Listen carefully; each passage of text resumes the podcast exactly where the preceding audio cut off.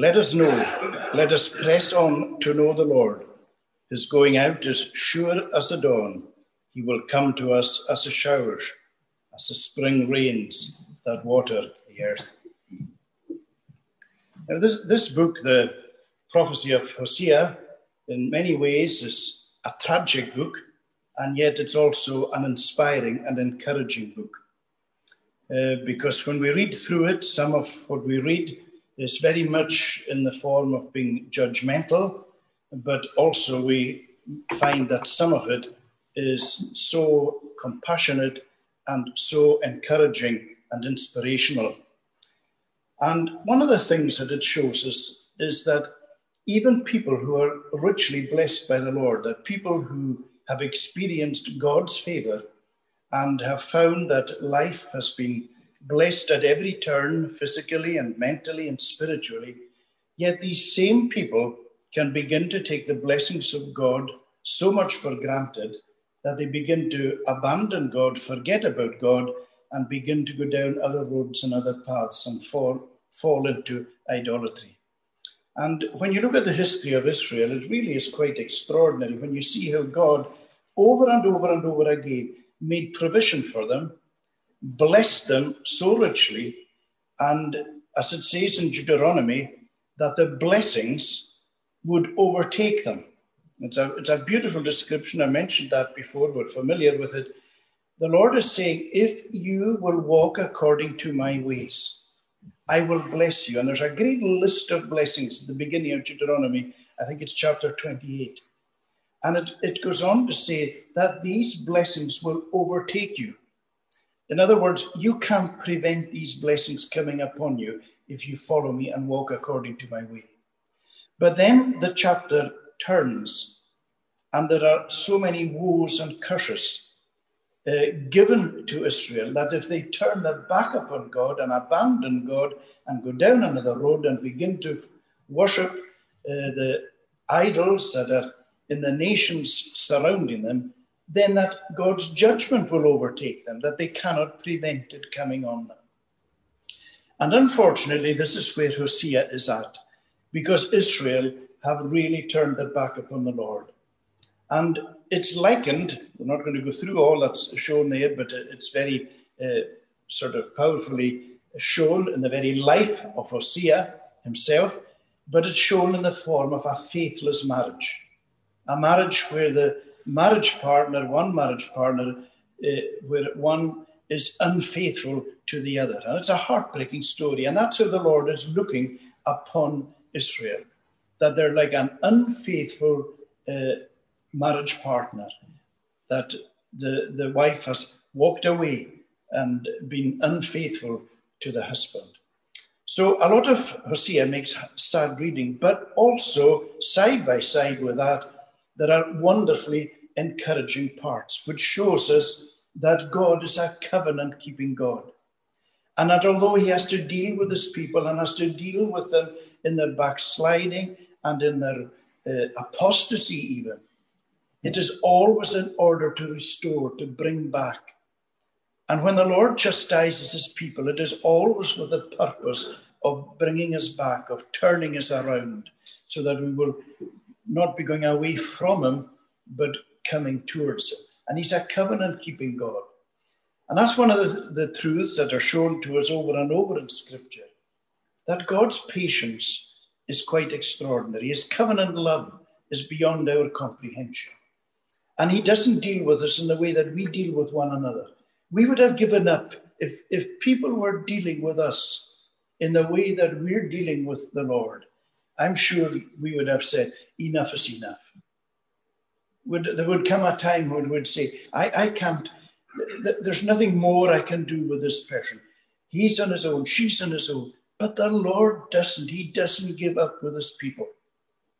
So that's one of the wonderful things that we find, find it in this book and we find it right throughout Scripture. Now, Hosea uh, includes himself, I believe, and who is speaking here at the very beginning? I'm not altogether sure. Is this a prophet, or is it the prophet representing the people, or is this the voice of the people? And I believe it's probably a combination of all, because It says here, Come, let us return to the Lord, for he has torn us that he may heal us. He has struck us down and he will bind us up. After two days, he will revive us. On the third day, he will raise us up that we may live before him. Now, when you read that, straight away you say, Well, that's great. This is wonderful to know Israel have finally seen the light. They have turned and they're saying, Right, let's return to the Lord. And you're quite persuaded by reading that that this is a genuine, heartfelt repentance. But you know, when you read through the chapter, I don't think it is. Although it will be, these will definitely be the words of some of the people, definitely the word of the prophet. But although the other, the rest of the people might concur with these words outwardly, inwardly they don't. Because when you, if we read through the chapter, for instance, in chapter 7, verse 10, it says, Yet they do not return to the Lord. See, they've said, We will re- come, let us return to the Lord. The next chapter, in verse, in verse 10, it says, The pride of Israel testifies to his face, yet they do not return to the Lord their God, nor seek him for all this. Although in the previous chapter they said, We're going to, here we find that actually they're not.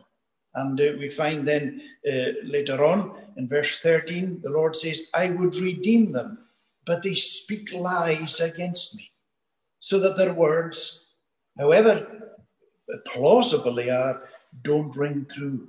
See, this confession wasn't the real deal. And they were far more concerned with the healing of the land, with the healing of their own situation, than they were with the healing of their own hearts. Uh, they wanted God to heal the nation, wanted God to make everything as it was before, but they weren't too concerned about God dealing with them within their heart spiritually. And uh, it, it's, uh, it's, it's, a, it's not a, I would say it's one of the, the dangerous things that, that, that we can find even ourselves sometimes in that uh, we want circumstances to change, but we're not too concerned about uh, the change of our own, our own life and our own heart. They were more concerned, we could say, with happiness rather than with holiness. As somebody said, they were looking on the Lord like a celestial lifeguard that would deliver them from the danger that they were in, but allow them just to get back to living the way it was before. And that is not how it is. That's not how God works. That's not what was going to happen. And it's a lesson to ourselves as well. Because as we are in this pandemic, we find that we have to challenge ourselves and say, what has been my response? Have I looked to the Lord and has my prayer been simply for the restoration of the land, for the healing of the land physically? but that we haven't been looking for a real spiritual reformation, beginning with ourselves, beginning with that I have to look and say, beginning with my own heart, is that what I'm doing? Or are we wanting, as Israel were, just wanting life to get back to normal again? That's what they were wanting. Things, they were in a bad place. They were wanting the restoration so that they could get on with living life as they used to. God says, I don't want you living life as you used to. I want a spiritual reformation in your life and in your heart. And so, this is a question that we have to ask ourselves Have we used this time for that spiritual reformation within ourselves? And again, they thought that this uh, restoration, this restoring process would be really quick because they said, after two days, he will revive us on the third day, he will raise us up that we may live before him. And so there's this idea that everything is going to happen quickly. And again, we might find ourselves, we can be challenged by this because I think we thought that after the lockdown and began to open up again, that that's us, we'll get back to normal, but we haven't. And sometimes God works like that. He, he operates in a completely different timetable to ourselves. And sometimes we have to, as, a, as the scripture says, humble yourselves under the mighty hand of God that he may exalt you in due time. Because we might think we're ready to be exalted, to get back. The Lord says, No, you're not. And it's only when God really begins to deal with us, we realize the layers and layers and layers of sin in all its various ugly forms that are within us. Because until the Lord really puts in the surgeon's spiritual knife into her heart and begins to, the incisions begin to start. And sometimes we're given this little insight into what's really there. We begin to say, Whoa, I thought, I thought I was all right. I knew I wasn't all right. These are not the words, but Lord, I had no idea that I was as twisted and as perverse and as sinful as this. And so sometimes when God allows things to go on, it is in order that we will come eventually to the, the discovery that He wants us uh, to discover. And so I think this is part of what, what we find here that they, they, there was a, a great impatience with them, and they were wanting that God would, would deal very quickly with them. However, having said all that, these words, of course, we have to apply to ourselves uh, the, in, by way of a repentance. They are wonderful words. Come, let us return to the Lord, for he has torn us, that he may heal us. And that's what God does. So we could preach this in a totally different way, but we've got to realize that for many of the people, these words didn't really ring true to what was within their heart. And then in verse 3, it says, Let us know, let us press on to know the Lord, uh, and so on. Now, these words are wonderful words, and whether some of them would have said them 100% genuinely, and some of them would have said have said them superficially. But I want us just to consider for another few moments, just very briefly, what that is saying. Let us let us know, let us press on to know the Lord. Now, of course, to know the Lord is a great duty and the great desire of our lives once we become Christians. Before we become Christians, we didn't really, we didn't really want to know the Lord. We didn't know that, be, that by becoming a Christian, it was coming to know the Lord, because we didn't really know what it was to be a Christian. Although we, we had heard about it, we might have had the desire for it, but we didn't understand that it was coming into a really meaningful personal, powerful relationship with the Lord Jesus Christ. And once we came into that relationship, we came to discover that this is someone we've come to know. But the beauty is that we are never satisfied with the knowing that we have. Yes, we're satisfied at one level, but we want to know more and more and more. That's the nature of grace. Grace wants to know more. And one who knew most of all was the Apostle Paul. And yet he was never satisfied. And he, remember his great statement, that I might know him and the power of his resurrection and the fellowship of his sufferings and such like. So even the great apostle, that was his great cry, that I might know him. And of course, it's a great mark of the Christian that they're always seeking the Lord, seeking to know more about Him. And the world can't understand that. When we come to the prayer meeting tonight, yes, it is to, to worship God, it is to come to pray. But it is we come in order that we might know more about him. That's kind of at the heart of what we're here for. We want to know, we want to know more of the Lord. The world doesn't understand that. The world doesn't understand why we why we do what we do. It's kind of like remember when when uh, Moses went to Pharaoh and he asked that the children of Israel might go into the desert to to, to sacrifice to the Lord. And uh, Pharaoh said, he couldn't understand. And he said, It's because you don't have enough work. And of course, they were slaves. They were being beaten up as slaves. It's because they're idle. They don't have enough work. I must give them more work. That's the way he looked on it. And you know, I think there are people today who will look at us and think it's because we have nothing else to do that, but there's Christianity. That's something that maybe have a wee look at and they, they, there's, it passes a time for them. They don't realize the powerful, meaningful relationship we enter into that changes our life, that changes our future, that sets before us the way to live. It's, a, it's, a, it's revolutionary and it changes everything about us. So, what does it mean to, to press on? Well, it means both holding fast and moving forward. It involves both things. It involves uh, holding fast and moving forward.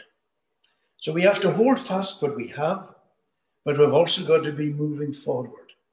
And we need to we need to seek to fan the flame that was within that's within us. That's what uh, Paul was saying to Timothy. You know that a fire, if we don't put fuel on the fire, it'll gradually dwindle down until you, there's barely anything showing. You've got to keep adding fuel to the fire. And what we're doing here tonight, in a sense, is we're adding fuel to the fire within our souls, the spiritual, spiritual fuel that has been given to us from the Lord.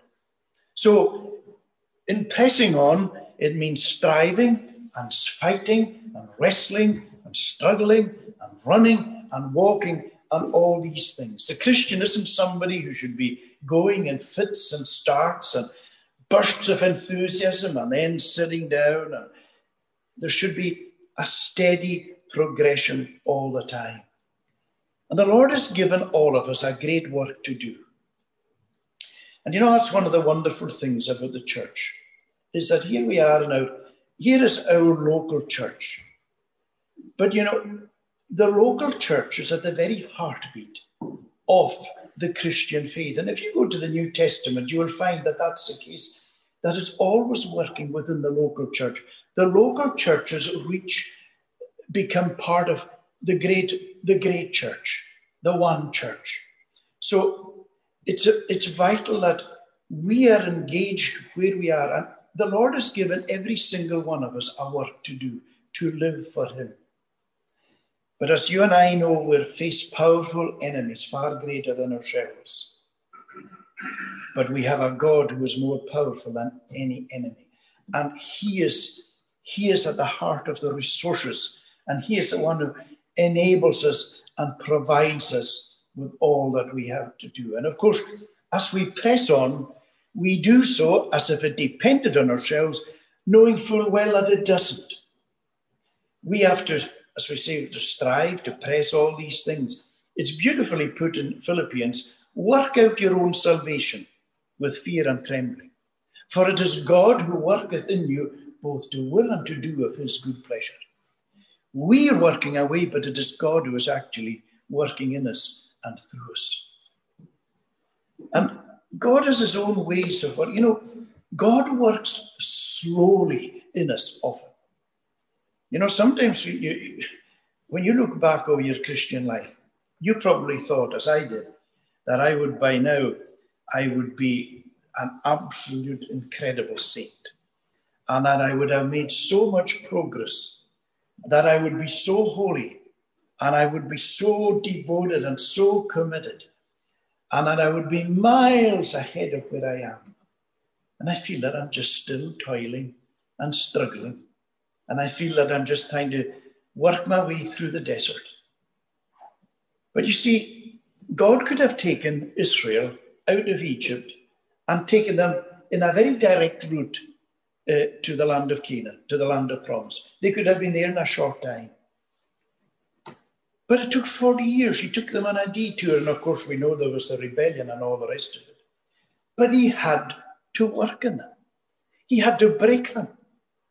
And there was 40 years of breakage before they were ready to fully enjoy the blessings that he had prepared for them. If they had gone in right away, it would have been a disaster. The blessings would not have been blessings. And that's what God is doing with you and with me as well. He works slowly, but he works surely. God took six days to create this world. I believe he could have done it in one day. He could have done everything in one day. But he chose to do it in six days. And he could make us instantly, and at one, le- at one time that is going to happen. The moment that we die and leave this world, the moment that, that death takes over, we're told that the souls of believers are at their death made perfect in holiness. What the work that has been going on and on and on and on and on with us, when it changes. And all of a sudden, perfection. There is one moment when God changes everything, but that is at the moment of death. But in this world, it is a it is a, a progression that goes on. But this is a beautiful thing. Let us know, let us press on to know the Lord. And you know, if we do press on, we will know the Lord. It's guaranteed. Remember, the Lord says, I said not unto the seed of Jacob, Seek ye me in vain. In other words, the Lord never says, Seek, and you will find it will be in vain. Because if you seek, you will find, and you will come to discover that the Lord is everything that He said He would be. He is a Lord who provides for you, He is a Lord who protects you, He is a Lord who goes before you and guides you in everything. And you see His hand in providence. You know, that's one of the great things about the Christian. Uh, you can have a Christian and a non Christian sitting side by side, and the same events of providence are occurring and they will see, see these events with totally different eyes. Because when we see the hand of God in everything, you know, that changes life. And that's one of the things that happens. When we press on to know the Lord, we know his hand, we know his voice, we know these things. And then we're told here, his going out is as sure as the dawn. You know, you and I are quite sure tonight that if spared, if we're spared, tomorrow we'll see the dawn. Dawn comes every day. It's one of the things we expect when we go to bed at night. We'll see the dawn. It's an expectation. And so it is for the child of God with regard to the Lord that uh, his going out is as sure as the dawn. We are persuaded of all the blessings that he will bring, and he will come to us as the showers, as the spring rains that water the earth. I love that. As we come, press on to know the Lord, the Lord is going to reveal himself to me, to us, with showers of blessing. Isn't that great? That's what, what, what he will bring into, into our experience and into our life, these, these showers of blessing. And uh, this is how, how it is for, for the people of God. We're living in a very difficult time. Things are hard, and, and people can, can really be struggling. And it's like in Habakkuk, in chapter 3, it says in verse 17 Though the fig tree should not blossom, nor fruit be on the vines, the produce of the olive fail, and the fields yield no food, the flock be cut off from the fold, and there be no herd in the stalls that's a bleak picture. And in a sense, it's almost like where we are today. But this is what Habakkuk says Yet I will rejoice in the Lord. I will take joy in the God of my salvation. God the Lord is my strength. He makes my feet like the deer, He makes me tread on high places. That's what the Lord does, even in the midst of the pandemic, even in the midst of the drought, in the midst of the famine, in the midst of the economic turmoil, this is what he can do for his people. If we press on to seek the Lord, to come to know him more and more, we will see his hand and will be able to rejoice in his salvation, even although all around us may be threatening and uncertain. That's what he can do for his people. Let us pray. Lord, our God, we, we give thanks again for your word and for how timeless it is. We give thanks for your goodness and mercy to us. We pray that you will take us to our home safely and that you will cleanse us from all our sin. In Jesus' name we ask this. Amen. Our